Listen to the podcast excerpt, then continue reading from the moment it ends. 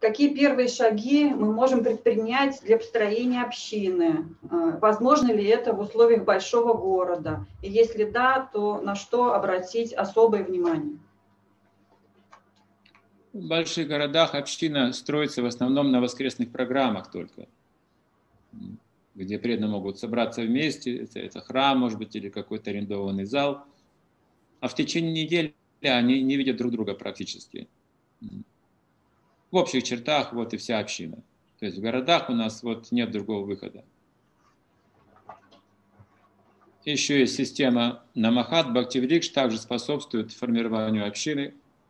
И все же город нас разъединяет на большие расстояния. Транспортом нужно пользоваться, чтобы увидеться, да, переезды. Это все затрудняет. Работа, дом, все это затруднено в городе, общение. общение.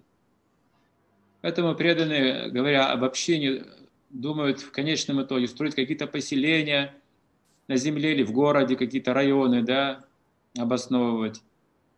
Как это, скажем, есть в Москве, Марфина, это Москва. Но прямо в Москве, где-то там недалеко от МКАТа, насколько я помню, преданные построили себе дома, и там живет несколько десятков преданных, которые общаются, друг другу уходят, программы проводят. То есть они вот такую маленькую общину сделали. Кто-то на землю уезжает, работает на земле, выращивает что-то, делает там бизнес, строит дома тоже, устраиваются там, чтобы вот с преданной э, общину создавать. Кто-то производство целые большие, молочные делает на земле, уже есть такие примеры, уже община хорошая строится – то есть есть разные планы. В городе это будет трудно. От воскресной программы до воскресной программы в основном община строится. В городах мы живем в основном для того, чтобы книги распространять и проповедовать, харинам проводить, а общину построить сложно, когда мы разрознены в городе, в больших городах.